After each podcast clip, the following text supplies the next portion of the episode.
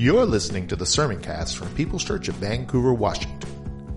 You're invited to join us on Sunday mornings at 10:30 a.m. We're located at 6801 East Mill Plain Boulevard in Vancouver, Washington. For more information, visit us at peopleschurchvancouver.org. And now for this week's sermon. I want to talk on the subject that uh, that I've entitled "He He is our shield." Psalms 33, verses 20 through 22. David writes these words Our soul waits for the Lord. He is our help and our shield. For our heart shall rejoice in him, because we have trusted in his holy name. Let your mercy, O Lord, be upon us, just as we hope in you. He is our help. He is our hope. He is our strength, and he is our shield. A number of weeks ago, it's been almost a month and a half ago, I got a call from one of our uh, pastors in our district. They just called me out of the blue. And this is a pastor who uh, lost their beloved about two years ago. And they said, Pastor Staton, I don't know why the Lord did this, but I just want to want to share with you this a scripture. And they they read verse verse twenty. He is our help and our shield. And they had no idea what things I was going through at the time. And I was going through some, some difficult things, uh, physically and, and, and otherwise. And they said, I just want to share with you that the Lord is your shield and that He's there to protect you. And no matter what the enemy throws at you, the Lord's shield will repel it and you're going to be okay. And uh, I thanked them, said that was very meaningful and very helpful.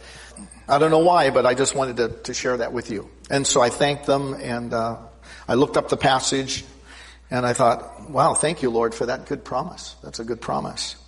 And then as I was preparing for uh, praying about this service, the Lord spoke to my heart and reminded me of that phone call and said, that's what I want you to share with the People's Church this morning.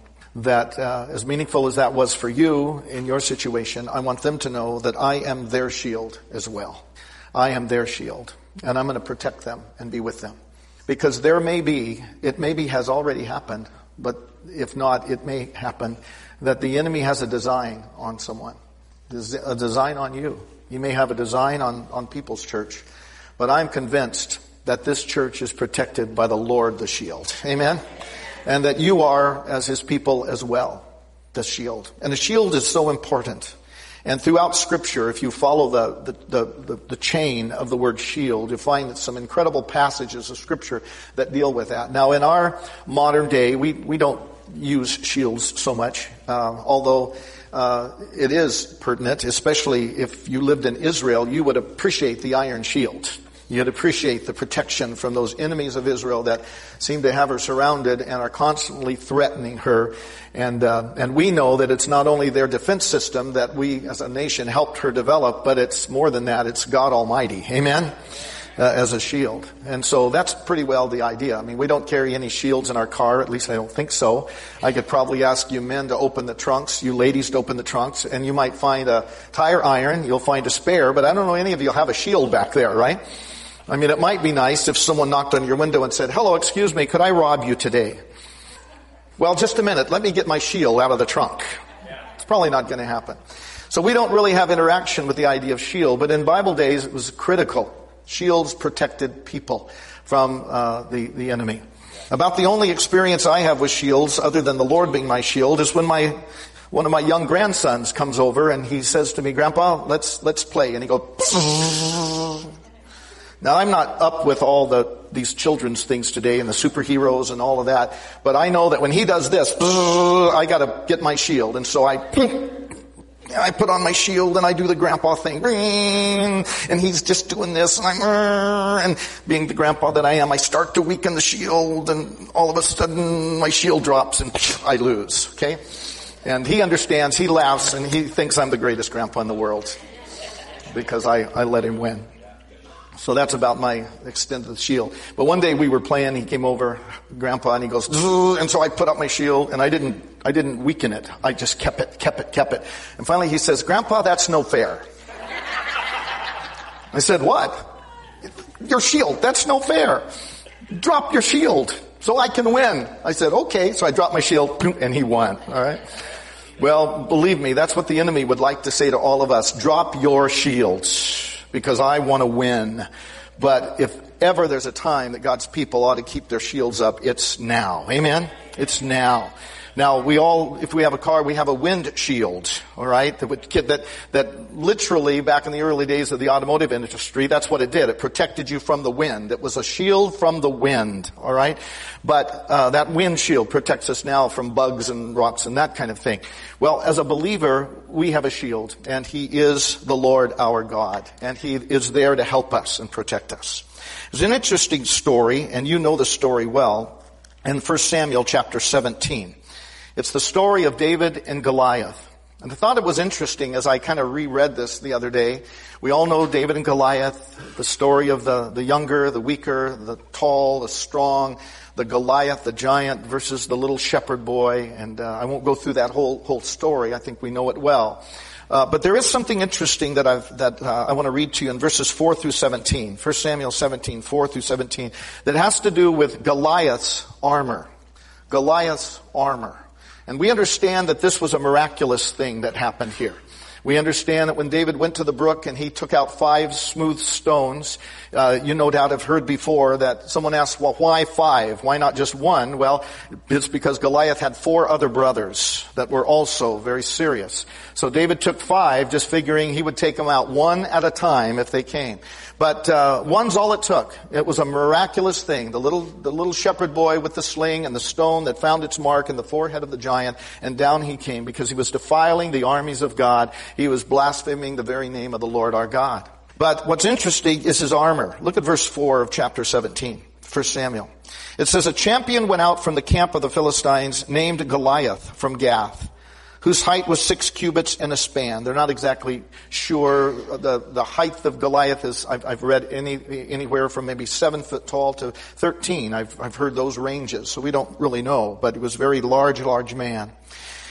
Verse 5 says he had a, a bronze helmet on his head. He was armed with a coat of mail or, or metal. The weight of the coat was 5,000 shekels of bronze, very heavy. He had bronze armor on his legs and bronze javelin between his shoulders. That's where he carried his javelin. Now the staff of his spear was like a weaver's beam, and his iron spearhead weighed 600 shekels. I don't know how much that is literally. I didn't look that up, but it was very heavy. And then look at this phrase, and a shield bearer went before him. So Goliath had a shield, but it was the shield bearer that was carrying it maybe because of the weight or whatever. But if you look at the story and you and you you you do uh, you look at the conversation between Goliath and David, what you'll find is that Goliath made a mistake. Number one, he dared defy the Lord God of Israel. Amen. And number two, he miscalculated the power of a shepherd boy when he is anointed of the Lord. Hallelujah. Now, Saul had offered David his armor. He said, take my armor. So David put it on, but it didn't fit. It, he was just a small little boy. And, uh, and, and he said, I, I can't wear this because I haven't proven this armor. He said, what I've proven is a sling and stone. That's what I've killed a lion. That's what I've killed a bear. That's what I know. So thank you, King Saul, but I can't wear your armor. And I want to tell you this morning, you can't use someone else's shield to protect you. You need your own. Amen?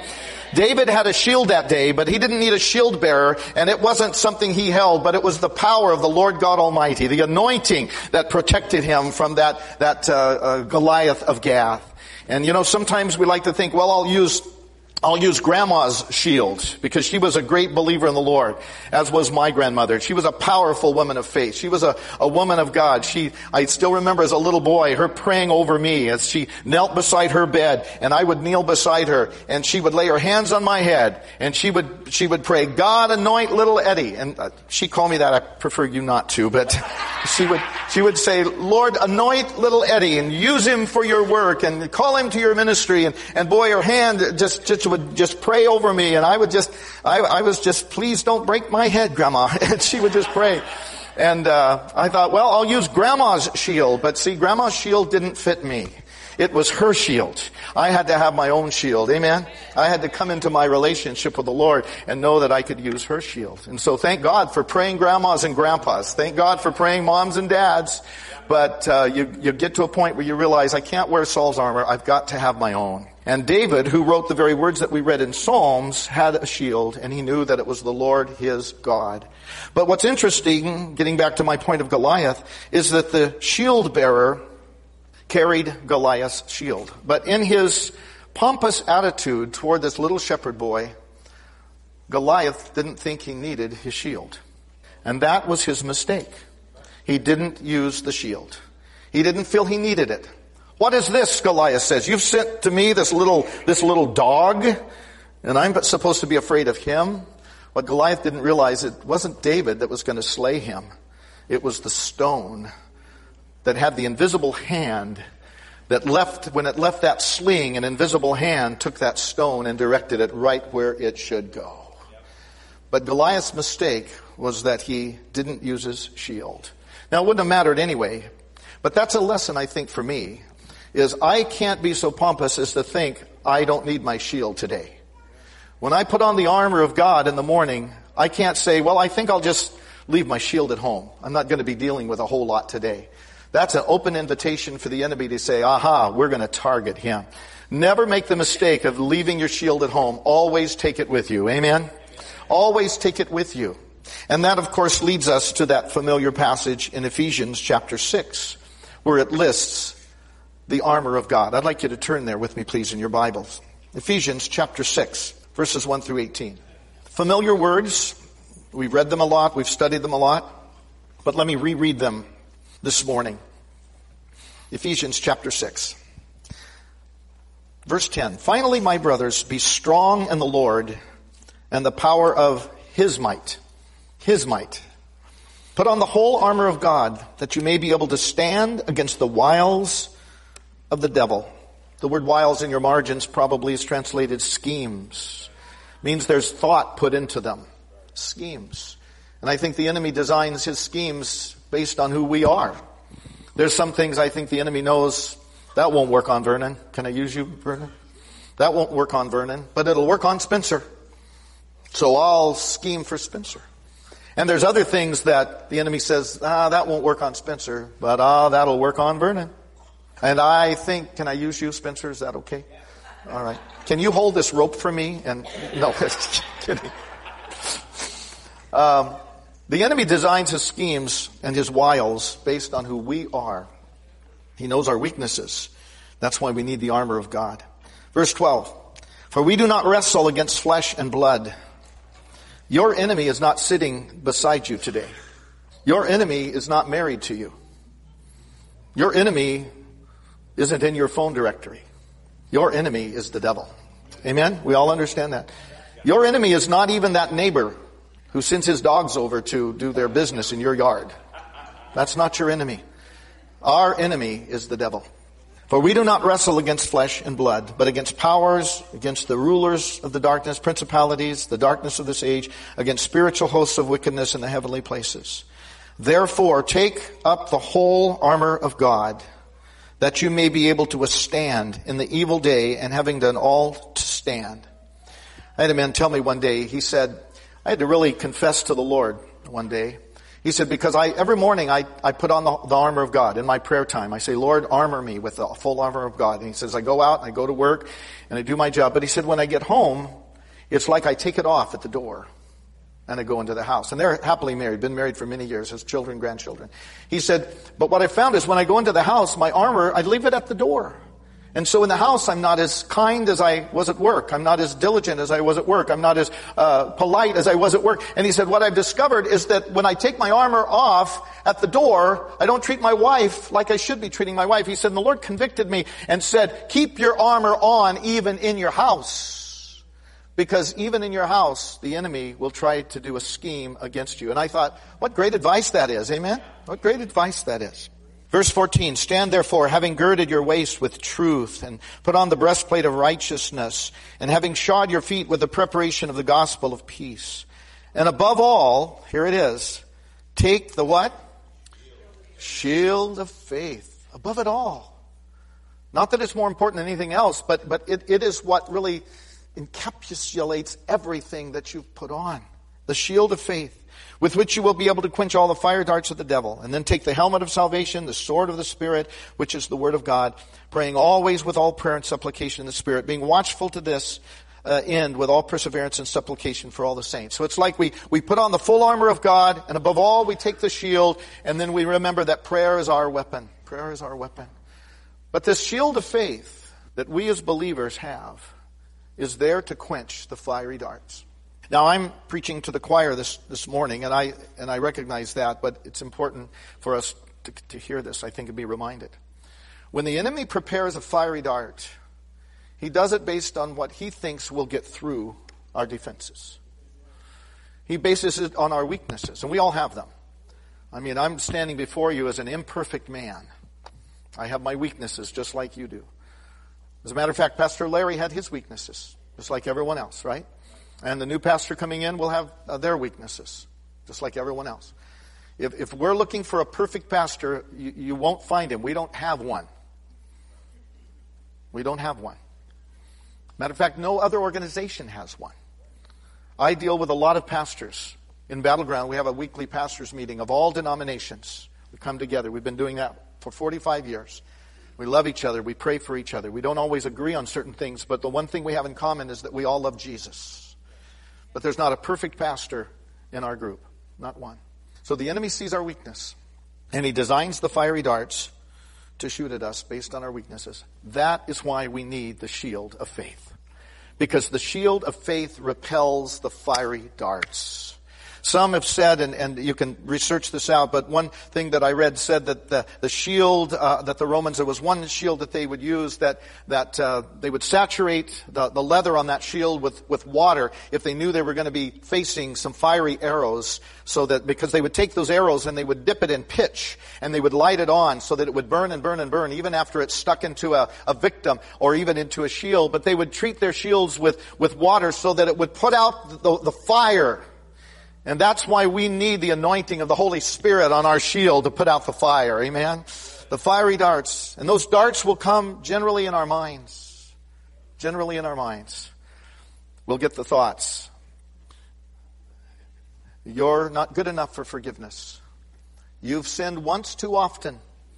You've made one too many mistakes. Those are all fiery darts because how many know those things aren't true? Amen? People don't like you. Did you notice that, that sister so and so did not shake your hand this morning? It's because she doesn't like you. How many know that's a fiery dart? If sister so and so doesn't shake your hand, or I guess we have to do, or whatever, you know, hug or whatever, then you go track her down and smile real big and say, I didn't get my hug today.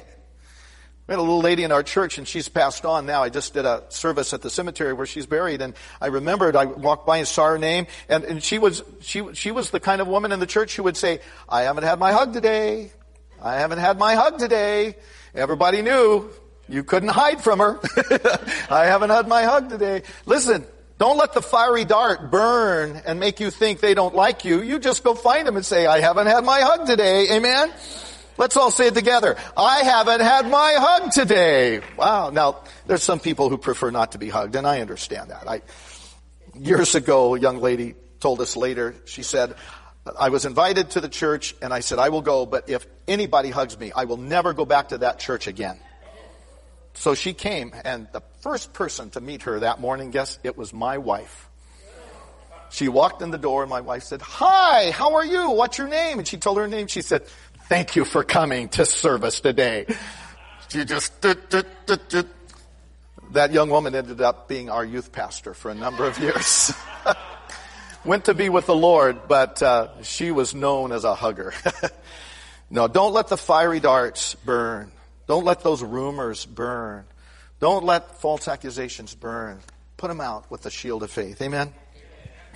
All right, I'm, I'm going to wrap up. I, um, I'm going to give you the scripture quick. You don't have to look it up. Uh, these are familiar scriptures. But these four things I know. There are four things I know. I know a few more than four, but these four to wrap up this message. Number one, I know in whom I have believed and am persuaded that he is able to keep that which I've committed unto him against that day. 2 Timothy 1:12. I know in whom I have believed. Do you know in whom you have believed today? Amen. Jesus Christ. Number 2. I know, actually the version says, we know that all things work together for good to those who love God, to those who are the called according to his purpose. Romans 8:28. I know that all things work together for good. Not all things are good, but all things work together for good. God makes sure of that. Amen. Number 3. I know my Redeemer liveth and that I will see him one day. Hallelujah. Job 19:25. I know my Redeemer lives. How many know today your Redeemer lives? Jesus is alive. We sang about it. Oh, happy day. Hell, happy day. Wash my sins away. He's alive. He's alive. And number four, our text. Psalms 33. I know the Lord is my shield. Praise God. I know He is. And I know that whatever I have to face, He is there with me. He will protect me and He will strengthen me and He will guide me. And so to that phone call of that pastor who called me with this passage, thank you for taking the time to remind me that the Lord is my shield. The Lord might speak to you to call someone and give them a good word of encouragement. The Lord might speak to you to go and pray with someone. The Lord might say to you, so and so needs prayer today. And you go, not them. They're, they never have a problem. They're always bouncing like a bunny. They're, they never have any problems. Don't, don't judge that too quickly. If the Lord speaks to you, go have a word of prayer with them. Amen? Encourage them. The Lord speaks to you and says someone needs a financial blessing and you're able to do it, give them a financial blessing. Why? They drive a better car than I do. Well, that's probably true, but they may be three months behind in their payment too.